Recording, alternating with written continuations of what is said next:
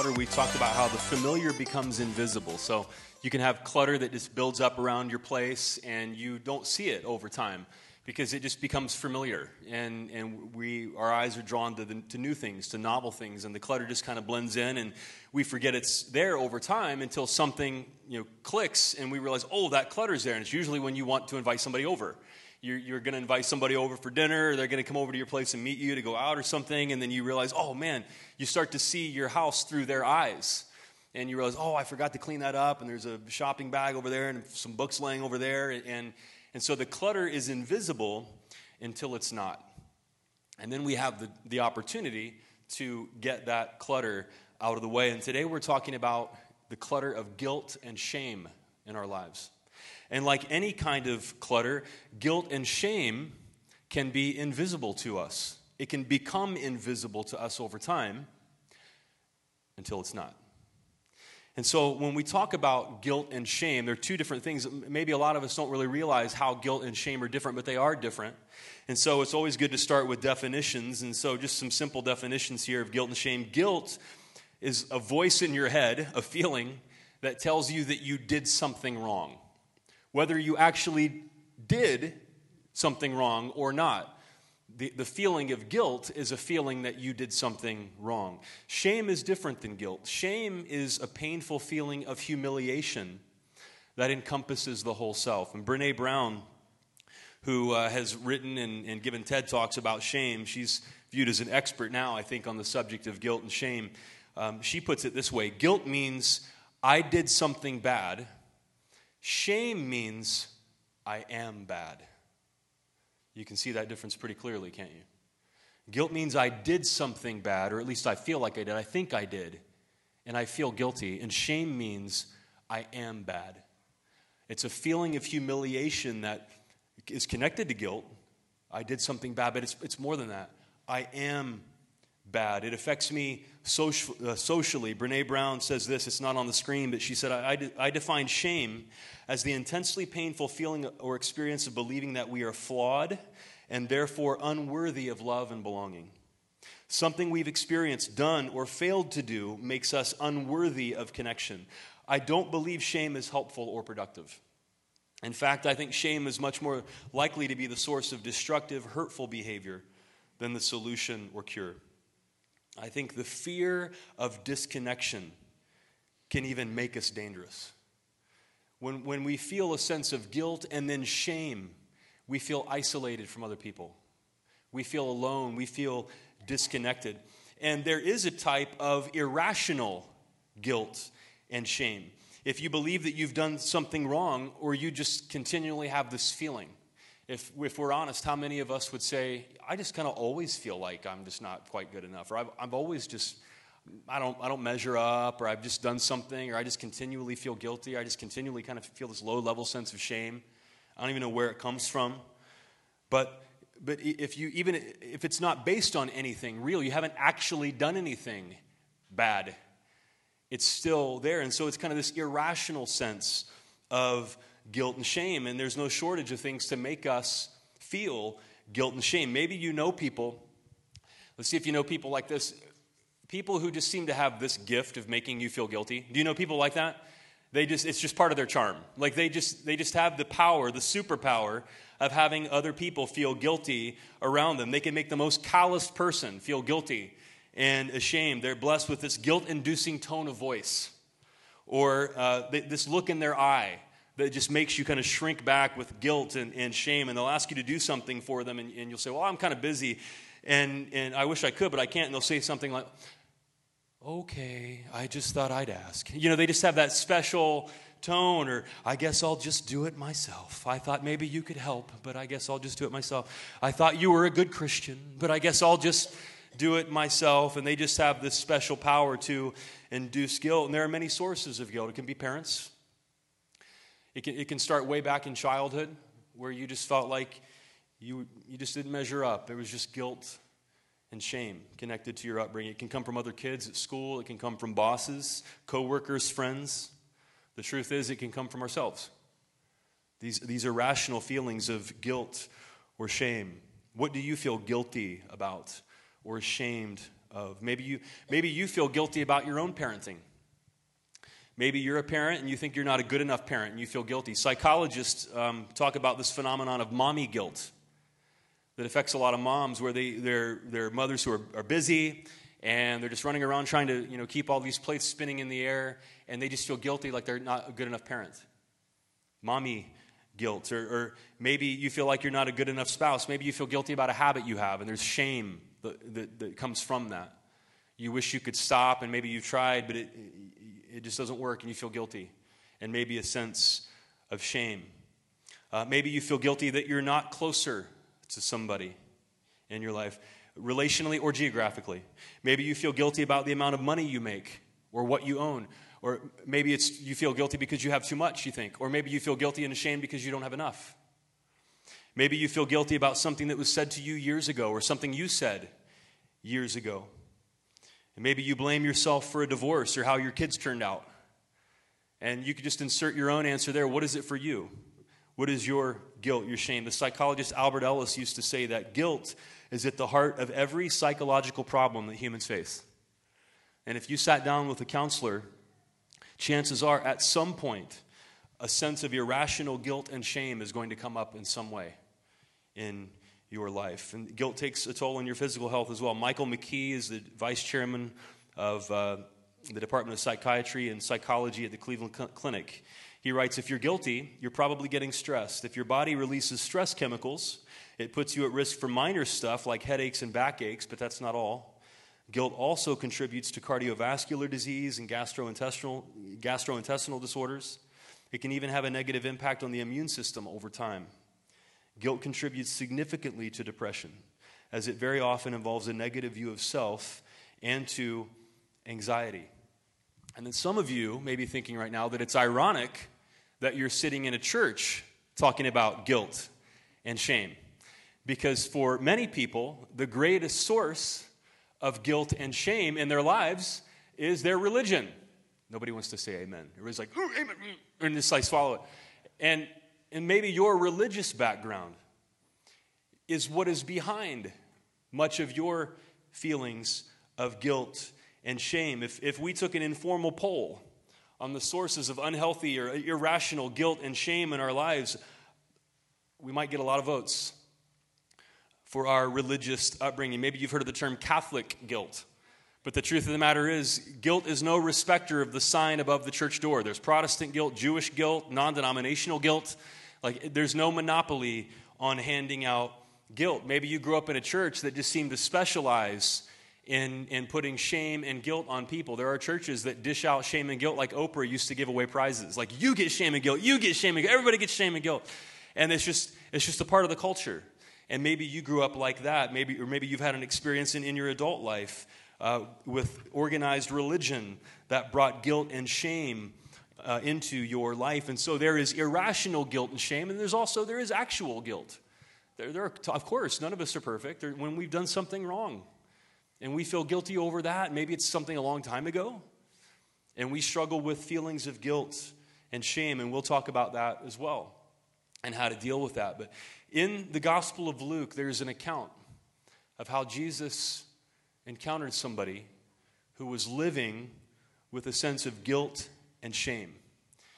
Whether it's true or not, we're not really told if he was actually guilty or if, or if maybe he felt irrational guilt and shame, but we know that everybody in his entire city looked down on him.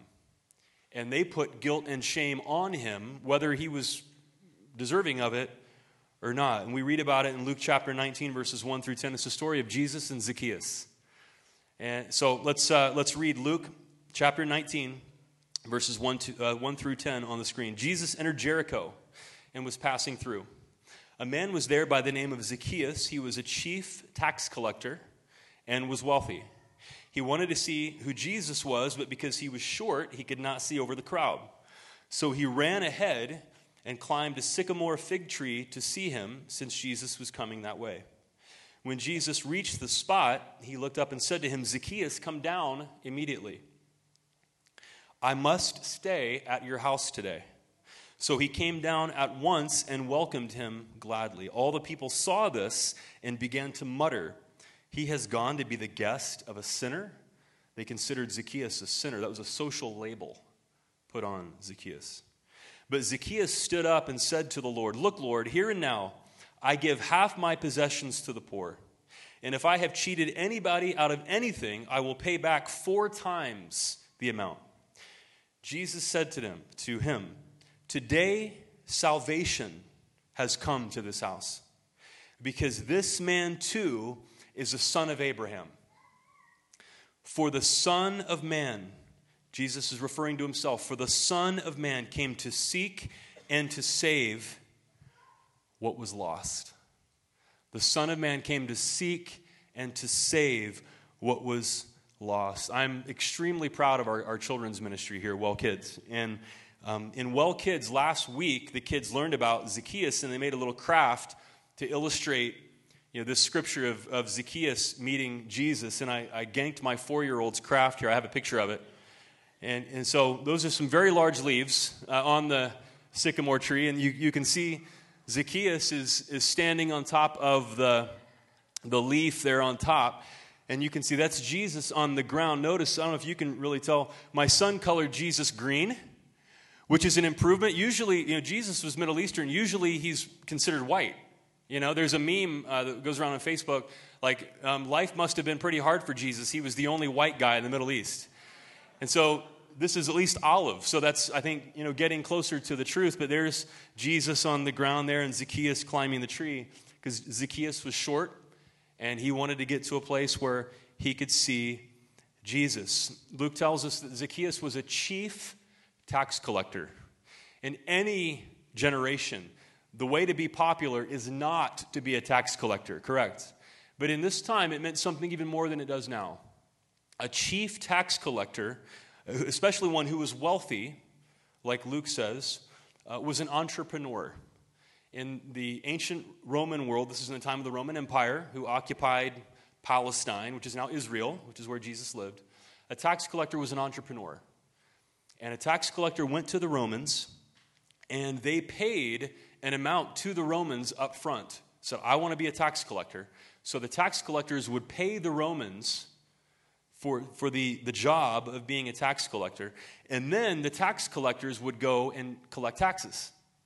So they had to collect enough tax that, you know, to satisfy the, the tax requirements for the Romans, but they also had to get their money back that they had paid to, be, to have the job of being a tax collector.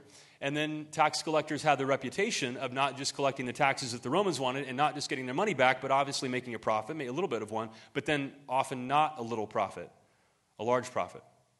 And so tax collectors were viewed as extortionists, people who preyed on their communities. And they were viewed as sellouts because the Romans were unwelcome. They were an occupying force in the country. And so a tax collector was somebody who was viewed as, as selling out in order to take advantage of his community and make a lot of money off of them. Tax collectors were not allowed to be a part of the synagogue, which was the Jewish community of worship. Jesus was a Jew, all of the first followers were Jewish. And tax collectors were not allowed to be a part of the synagogue. That was essentially their church. Imagine being so ostracized, you're not allowed in church. And, and if, you, if you come to church, there are people who say, oh, there's that sinner. I recognize that person, and I know what that person does. That person's a sinner, and you're not welcome here. Zacchaeus was not welcome in his synagogue, so he was shunned by his own people. And he lived in Jericho, which was a resort city close to the Dead Sea. It looks a lot like Chandler, actually. Um, it's, uh, it's a desert with lots of palm trees. It's called the City of Palms. But there are other kinds of trees in Jericho. A sycamore tree is one of them. It's a lot less painful to climb, probably, than a palm tree. And so Zacchaeus climbed a sycamore tree to see Jesus. It was dishonorable for a self respecting man to run in the ancient Near East and to climb a tree in a robe. You can imagine it was pretty, you know, that's not viewed as self respect either. And Zacchaeus wanted to see Jesus so badly that he was willing to, to jump through the hoops, to run, to climb a tree, to, to where he could see Jesus. He wanted to see Jesus so badly, he was willing to just go through whatever the people you know, wanted to say about him. And insult him. And it's an interesting thing that Zacchaeus may have actually been innocent. We're not told in Luke whether he really was an extortionist or not. He, he may have become rich by other means. We're not told. His name actually means innocent. It's just an interesting feature of the story. So we're not told if, if Zacchaeus is even actually guilty of what the people think he's guilty of, but it didn't matter because in their perception, he was guilty and they shamed him. Maybe the same thing has been done to you. Maybe you do that to yourself. Maybe you do that to yourself because it was done to you. And you kind of took that on and believed that over time. I want to ask you, it's kind of a heavy question, but where has your sense of guilt and shame come from?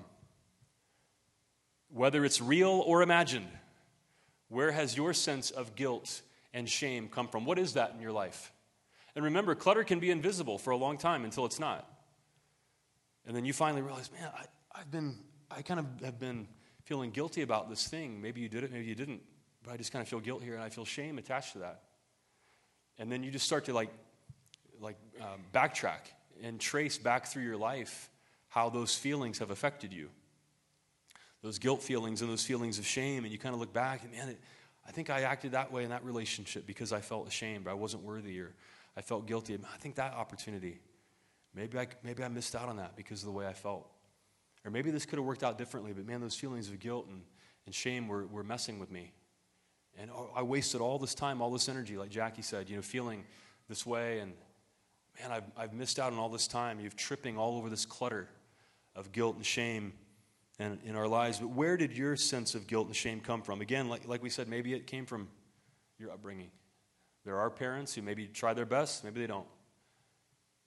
But they create an atmosphere of guilt and shame. Maybe it came from them, maybe it came from kids at school. You see that story this week? It was a nine year old boy um, who has dwarfism, and his mother videoed him crying. He was bullied so, so badly in school. He's nine years old in Australia. He was crying to his mom, telling her that he wanted to die. And a bunch of celebrities saw that, and then Twitter being Twitter, some people went and started digging up pictures saying that he was 18 and he was an actor. Not true. And so, this is a nine year old kid, and he has dwarfism, and he goes to school every day and gets bullied, and he was crying to his mother at nine years old that he wanted to die. And, you know, there were people saying, well, it's a fake story and all that kind of stuff. Okay, well, even if it was, he represents a few million other kids that come home from school crying and they don't want to go back to school. And some of those kids get to the place where they don't even want to live in life because that's just what humans do to each other. If we perceive that somebody else is different in any way, let's be honest, we tend to look down on that person, we tend to mistreat them, we tend to ostracize them, we make fun of them, we bully them, we push them away. We think that they're so different than us. I mean, just for the most ridiculous of reasons. That's just human behavior. That's what humans do. The, the history of humanity is full of war and tribal conflicts that were often not even based on real differences at all, just ridiculous. And we see that in our culture today. With the, with the division we face, and of course, we all have all kinds of feelings and anxiety about that, but we see that at work now. Maybe it, it comes from you know, messages that you believe about yourself now. Maybe you look at social media and, and you see posts that people make on Facebook and Instagram, and you compare your life to what you're seeing on their social media. There's a, there's a phenomenon of that now. The suicide rate among young men, especially in the United States, has tripled or quadrupled in the past 20 years. Which, I mean, is just obviously alarming. And people are wondering why that's the case. And it, there's some theory, at least, that it has something to do with social media. That we compare our lives to the pictures that other people are posting. And, and you know, it's, it's sad because we always put our, our best selves out there, usually on social media, correct? I mean, it's not like it's not like you're posting the worst moments of your life on Facebook. That's not exactly what's happening. We always just put our best look out there, and then and then we see that, and then we compare ourselves to other people. So you have FOMO, the fear of missing out. Have you heard of that? Where I just feel like I'm missing out on things in life, or I just don't have it as much as other people have, or I'm not as beautiful as other people, or they just have a better life than me. And, and social media has to play into that. Again, maybe it is parenting, maybe it's mommy guilt. But where does your guilt and your shame come from. There are people who just throw guilt grenades, like we talked about earlier. Like just, they just have this special gift of inducing guilt. Maybe you have people in your life like that, where they're just tossing guilt and shame grenades at you. And if somebody's doing that, and if you say to that person, you know, I, sometimes you just make me feel bad. and I like you and I want to be friends with you. I want to have a relationship with you, but sometimes you just make me feel bad. Can we talk about that? Then you have the opportunity to set a boundary with that person and, and to where they can't do that in, uh, to you anymore and make manipulative statements like that. Again, maybe it's your religious upbringing that was the source of guilt and shame in your life, but where does your guilt and shame come from? For some of us, and I'm probably included in this, not probably, please, I, I'm included in this, that throughout much of my life, and a lot of it did have to do with my religious upbringing. If you know my story, I grew up in a super, you know, conservative fundamentalist Christian home that I just had these voices in my head making me feel guilty. And I had a sense of shame, and just for, you know, over nonsense. And it was almost like, you know, there's, I was on trial. You're looking back on it. Almost like I was on trial all the time and, and just had people proclaiming guilt over me. And it, as I was reflecting on this, it reminded me of the scene in uh, the original Superman series. I, I, grew up on the, the Christopher Reeve Superman. Can I get an amen, brothers and sisters? Back in the day. And now it's just all superhero movies, you know, that come out with the Avengers and, and, and Marvel and DC and so on. But back then, that was like the first, the Christopher Reeve uh, Superman series. And my mom took me to a drive in theater. Remember that? When I was like four years old, and we put the what now would look like a toaster, but it was like the speaker that you put on the door, and that's how you, you heard the sound of the movie, and like, like, like it's coming out of a tin can. And I remember watching Superman, and I spent the next five years jumping off furniture in a cape. I mean, I was absolutely hooked on Superman. And there's this clip at the beginning of Superman 2. It's the trial of General Zod, who is Superman's enemy, and this is on Krypton. Superman's home planet before it exploded. And, and Zod and his, uh, his uh, cohorts were put on trial. And sometimes I just view my own religious upbringing like the trial of Zod. Check out this, this uh, one minute clip.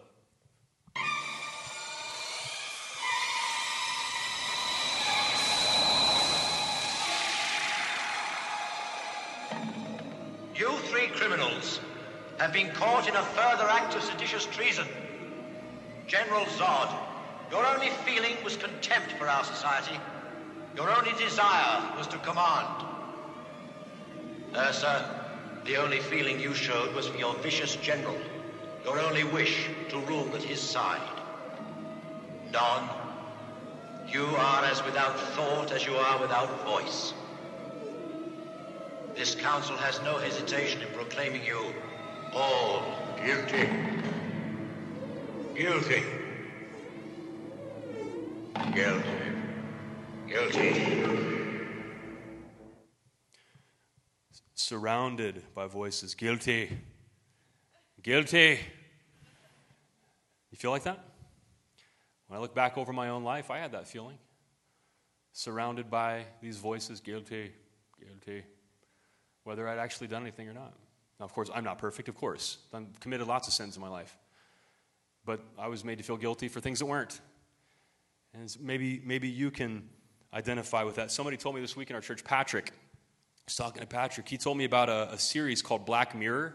If any of you have seen that, have seen that series, but it's, I think, the first episode of season three of Black Mirror. It's called Nosedive. And in this, it's kind of like a Twilight Zone kind of vibe. And in this episode, everybody has an implant in their eye, which may not be that far fetched. We're, we're going to wearables now, and in, in, in Black Mirror, everybody has an implant in their eye. And every time that you interact with somebody in this episode, you talk with them, you interaction with them at all, you rate them. You give them a rating, like a one through five. And with this implant, as everything is connected to social media as we go throughout life in, in the episode. And as you look around a room full of people, above everybody's head is their rating. And so you look at a person, and hanging over their head, it's like their Yelp rating or their Google review. Everywhere you look. And, and so, of course, it's this shame based pressure cooker of a society because you, you have to tiptoe and walk on eggshells around everybody and always be thinking about, man, I hope this person gives me a good rating. Because if they don't, they can crash my rating, and then people are going to start to ostracize me.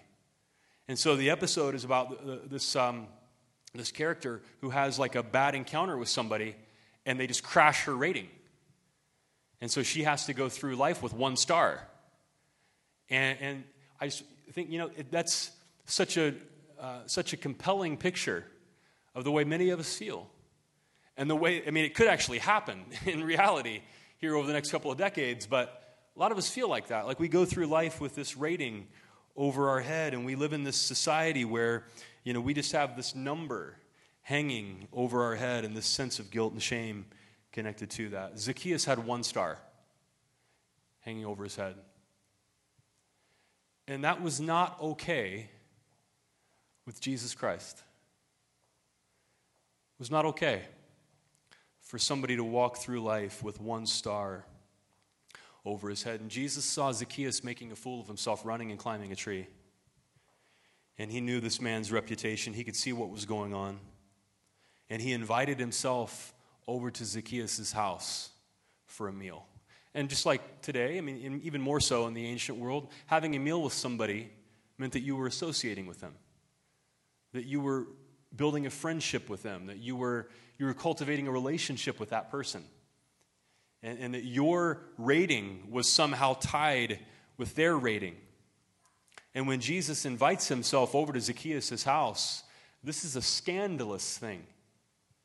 The people say he's invited himself over to the home of a sinner, somebody with one star, somebody who has been ostracized. Whether Zacchaeus is actually guilty of anything or not, we're not told. But that's just the way humans act. Jesus has invited himself over to Zacchaeus' house. And Zacchaeus, his, his, he's so touched by this invitation. It's like, it's like the, he's been surrounded, imprisoned by the clutter of guilt and shame. And it's like he just throws all of that clutter off like the lady cleaning her, her home in the video. He tosses, you know, there's clothes flying everywhere out of Zacchaeus' life. Clutter's just flying through the air. And he says, Look, Lord, if I have cheated anybody out of anything, I'll pay them back four times. I'll give half my possessions to the poor. Lord, I, I want to be a good person. I am a good person. I don't deserve the guilt and the shame. I want to be a part of my community again. I'm tired of living this way. It was Jesus' invitation that freed him to throw all of that clutter out of his life. And in verse 10, Jesus explains what just happened. What just happened here? Like, if you're going through the crowd, you're like, what just happened here? And Jesus says, What just happened? Listen now, in America, in 2020, in the religious environment we live in, where religion is one of the tools that's used to shame and guilt and ostracize people the most, and it fuels xenophobia, and it draws boundary lines, and it's used to get votes, and, and people kill themselves because their churches rejected them. Listen now, Jesus says, verse 10 I have come to seek and to save the lost. I have come to find people who have been ostracized, who have been kicked out, who have been excluded, who have been demonized, who have been shamed, who have been guilted into not being a part of their communities. I have come intentionally looking for them. This is not an accident. I have come to seek and to save the lost. And in that moment, it's, it's even deeper than Zacchaeus being lost. The whole society's lost. And Jesus comes saying, ostracizing people and not letting them in your synagogue, and putting impossible weight, burdens on people's shoulders, and guilting them and shaming them is not the way to live in this life. Because they could, they could turn around and give you one star just as easily. Nobody is perfect in this world. And if one person deserves to be buried in guilt and shame, everybody does. And that's just a horrible way to live. And there is a better way. Can't you just hear Jesus coming to America right now? And that message that I have come to seek and to save the lost, because it kind of feels like we're all kind of lost. And Jesus says, I have come to seek and to save the lost. And, you know, that is, let me put it to you this way Is that the message you got growing up in church? That, that Jesus comes to seek and to save the lost? I remember being on Mill Avenue probably 15 years ago. I lived here before and then moved back to Ohio for a while and then came back eight years ago. And, and was on, I was 15 years ago, I was too old to be hanging out on Mill Avenue, but I was still there.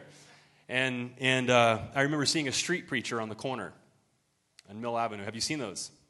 And the guy had a bullhorn, and he's shouting. It's like the tin can voice is the, turn or burn, you know, and I know what you've come here to do, and God says you, if you don't repent, you're going to burn forever. And, and, that voice just rings out. And I remember him, him uh, shouting through the bullhorn, Some of you came here to drink beer tonight. And I thought, buddy, we all came here to drink beer tonight. Don't shortchange me. Don't underestimate me. You know, and he was just, he was preaching this fire and brimstone, turn or burn sermon. And if you listen to that, you get the idea that, man, God just doesn't like you. God is hacked off. And, and uh, apparently, if you, just, if you go to Mill Avenue, if you go grab something to eat, and, uh, and that's the view that lots of people have gotten from churches that claim the name of Jesus. You know, oh, I'm a Christian, and I'm thankful that I'm not like those other people. When the whole time, Jesus said, I have come to seek and to save the lost. And we find that to some degree we're all lost. And Jesus intentionally comes to seek and to save you and me and all of us together as a group. And so Jesus removes guilt and shame, whether it's real or imagined. Whether it's irrational guilt and shame or whether it's something real. I mean, let's be honest. We've all done things in our lives that we wish we had not have done. The only people who literally have no regrets are sociopaths. I mean, we, you know, we all have fallen short in some way. We've said something, we've done something. And so maybe it's irrational guilt that you feel, or maybe it's rational guilt that you struggle with. I remember about a week after I got my driver's license, I was driving in my hometown back in Ohio, and there are lots of one way streets in my hometown.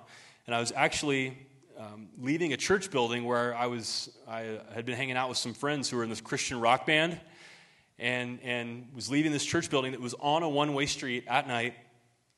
And I wanted to get to the street that was like a hundred feet away, but it was the wrong way down the one way street right out in front of the church building. I want, it was just right there. You know, I mean, the street that I want to get to is just right there. If I, if I turn the right way and down this one way street, I'm going to have to go around the entire block to get back to that street I want to go to. And it's just like 100 feet away. It's right there. And so when the, when the, the only turn was a right turn, I made a left turn. Uh, down, you know, driving the wrong way down a one way street. It's just a split second. I turned out. I see lights behind me and woo, woo, woo! and a state Ohio state trooper must have been in the parking lot right across the street from the church. And I didn't see him, and, and he pulled me over. I'd had my license for a week. I was scared, I was you know, nervous, and didn't know what to do. And I saw him walking up behind the car with his flashlight. And I said, Oh, I better get my registration out of the glove box. And I reached into my glove box. And he was not very happy about that he, he ran up, get out of the car, get out of the car, get out of the car, step out of the car. And I, uh, this, this is it, I'm dead. This is it, you know. I'm 16 years old, and, um, you know, I just got my license, and I'm a virgin, and I'm about to die. And, and, and so I stepped out of the car, and I, I had both my hands up, and I'm sorry, sorry, sorry, sorry. And he looked at me, and I was the same height I am now and like 40 pounds lighter. And it was like, you know, I turned sideways and I became invisible. And he's like, I think when he saw me, he's like, okay, this kid's no threat. So he calmed down and he said, listen, you can't do that. You know, you can't grab, you can't reach into the glove box like that. And I said, I'm sorry. He said, come back here. He put me in the front seat of the cruiser, which is better than being in the back seat of the cruiser. And he wrote me out a ticket and said, drive the right way down the one way street and, and don't reach in your glove box. Keep your hands on the wheel if we're walking up to the car. And and so I got a ticket for driving the wrong way down a one way street. Why? I was guilty. I just thought, well, the street's right there. Now, I didn't know. You know, had some, uh, well, I should have known, didn't think about it. Had somebody turned that corner really quickly, I could have hit them head on. And that's why the law is the way that it is. And did I really feel guilty? Not so much. You know, I paid the ticket. And it wasn't until sometime later I realized, man, driving the wrong way down a one way street is deadly. That's stupid. That's why it's illegal. So I didn't even feel guilty, but I was. There are people who go through life mistreating, hurting people. They don't feel guilty, even if they are. We don't want to be those kinds of folks either. We want to be people who just see ourselves rightly. Correct? When I, when, if I have irrational guilt and shame, well, where does that come from? And it's time to get rid of that. And if I have actual guilt, well, then what can I do to make that right? I can seek forgiveness. I can make amends. I can go to that person. I can apologize, and I can do better. Regardless of whether it's real guilt or imagined guilt. This is what Jesus does, and it's, it's part of seeking and saving the lost. The Gospel of John, um, chapters uh, 19, uh, 15 through 16, Pontius Pilate has Jesus standing in front of the people, and they shouted about Jesus Take him away, crucify him, crucify him. This is finally Pilate handed him over to be crucified. Jesus was led outside of the city of Jerusalem uh, to be given over to evil. Jesus was crucified. And then in Hebrews chapter 10, uh, verses 8 through 10, and then, and then verse 22, there I think we have this on the screen. This is first he said, Sacrifices, um, the writer of Hebrews is quoting one of the prophets in the Hebrew Bible, the Old Testament. Sacrifices and offerings, burnt offerings and sin offerings, you did not desire, God did not desire, nor were you pleased with them, though they were offered in accordance with the law. Then he said about Jesus, Here I am, I have come to do your will. He sets aside the first to establish the second, and by that will we have been made holy through the sacrifice of the body of Jesus Christ once for all. And in verse 22, let us draw near to God with a sincere heart and with the full assurance that faith brings, having our hearts sprinkled to cleanse us from a guilty conscience, and having our bodies washed with pure water. So there's some deep Christian theology there that we don't have time to unpack. But in short, people who want to follow Jesus Christ believe that in some mysterious way, the death and resurrection of Jesus was him declaring it in the ultimate sense I have come to seek and to save the lost. That Jesus, God in the flesh, gives himself, gives God's self on the cross, tortured, horribly executed. And that shows the awfulness of sin in our world and, and a domination empire like the Romans who didn't feel guilty about what they were doing. And Jesus said, I've come to show a better way. And if you follow my example, then you can join me, you can partner with me in seeking and saving the lost. That's our third value at the well. You can partner with God to make a difference with your life. And Jesus says, You can join me in this lifestyle of seeking and saving the lost. And whereas in the, in the old system, there were, animals were sacrificed as offerings to God, Jesus makes himself that. And again, there, there are lots of different views about that and arguments throughout history about what that means. But in some way, Jesus gives of himself on the cross for us and in the resurrection to take away guilt and shame. Whether real or imagined, it's called the atonement. It, it means reconciliation. Whereas we thought we were separated from God, Jesus reconciles us with God. We're, it's at one atonement, at one We're made one again. We're reconciled with God. We're reconciled with other people in the community that we've had separations with, if at all possible. Some people don't let it be possible, but if, all, if at all possible, we can reconcile. And then also, we can reconcile with ourselves. Jesus removes guilt and shame. It's what Jesus does. I think if Jesus were on Twitter, his bio would be I have come to seek and save the lost. It's what he does. And then we'll wrap it up with this. With Jesus removing guilt and shame from your life, it's still a process. There is a journey out of guilt and shame. And again, that verse we read in Hebrews 10 22 says, Let us draw near to God with a sincere heart and the full assurance that faith brings, right, that we've been cleansed, we've been washed, that we're not guilty anymore. To draw near to somebody is to walk up to them, to walk up beside them, and to, and to have a relationship with that person, to draw near. Eh, you know, instead of distancing yourself or separating or pushing somebody away, you draw near to somebody.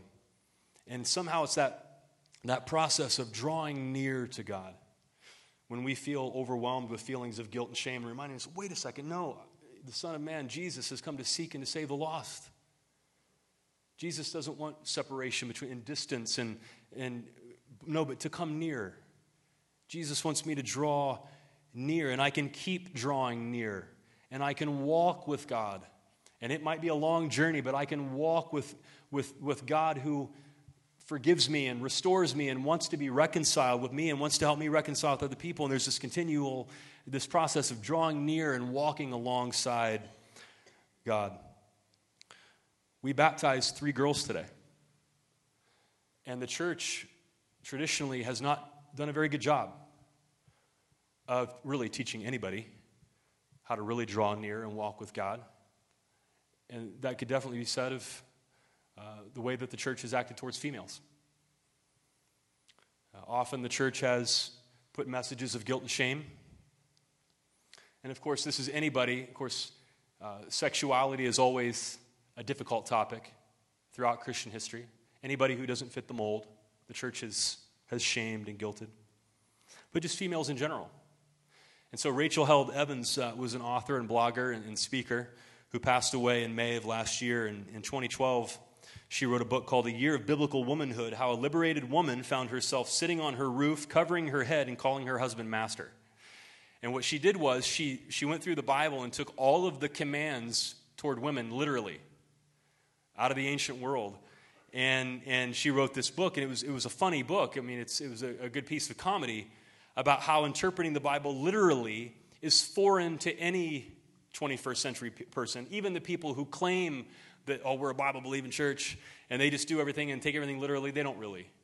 And so she wrote this book to show how interpreting the Bible requires thought and how it needs to be interpreted in its historical context. And thinking people can take the Bible seriously if they view it in its historical context. And she grew up in Dayton, Tennessee, famous for the Scopes monkey trial in 1925, in which a school teacher was prosecuted for teaching evolution in school.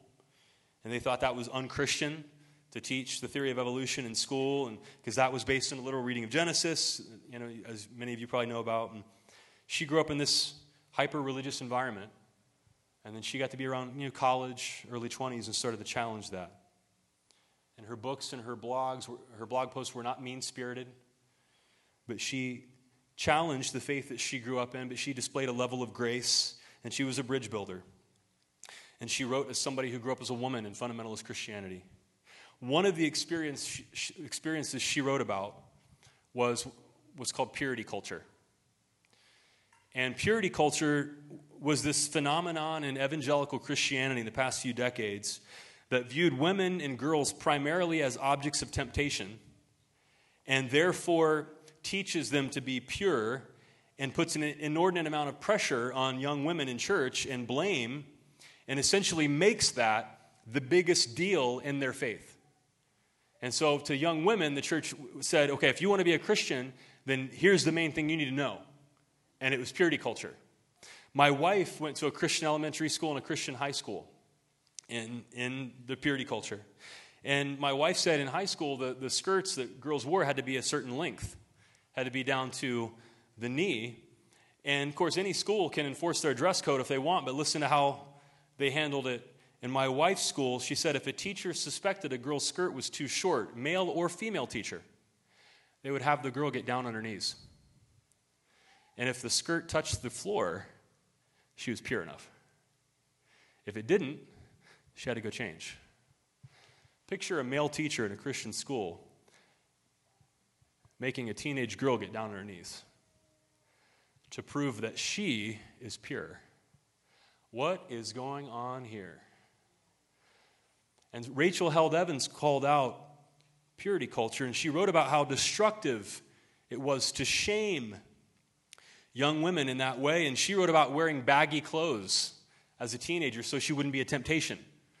And, and, and just always trying to be, you know, super modest. Because, you know, this, this was like the biggest deal in following Jesus, that you had to, you had to you know, be modest and fit into this purity culture. And it gave her an authoritarian view of God. She said it, it taught her that women are judged by the extremes of being pure or polluted. It's one or the other. And, and that religious leaders often objectify women just like the culture does. And it's a shame based religion. And she wrote about how women who are, who are lucky enough or blessed enough or something enough to grow out of that culture, to be able to be raised that way, but then to be able to transcend that, are women who go through this process of decluttering this guilt and shame that has surrounded them, and, and that no, God's not like that. God's not obsessed with purity. God's not going to make you hit your knees to prove your skirt's long enough. That's, that's this twisted, weird view of God that who knows what psychological stuff's going on there in the faculty that does that. But that's, that's for their therapist to figure out. But God is the kind of God who comes to seek and to save the lost to the point of giving his own life to say, You're not, you are no longer guilty. Whatever sense of guilt or shame you had, that doesn't have to be there anymore. And Rachel wrote this, I'll close with this. She wrote this in her book, Searching for Sunday. It has become cliche to talk about faith as a journey, and yet the metaphor holds. Scripture doesn't speak of people who found God. Scripture speaks of people who walked with God. God found them and they walked with God. This is a keep moving, one foot in front of the other, who knows what's next, uh, who knows what's next deal. And you never actually arrive. I don't know if the path's all drawn out ahead of time or if it corkscrews with each step like Alice's Wonderland, or if, as some like to say, we make the road by walking. But I believe the journey is more labyrinth than a maze. No step taken in faith is wasted, not by a God who makes all things new. And so, if you struggle with guilt and shame, whether real or imagined, the gospel, the good news about Jesus Christ is that Jesus has come to seek and to save the lost, and we're all lost. And Jesus is coming for you, coming to find you, looking for you.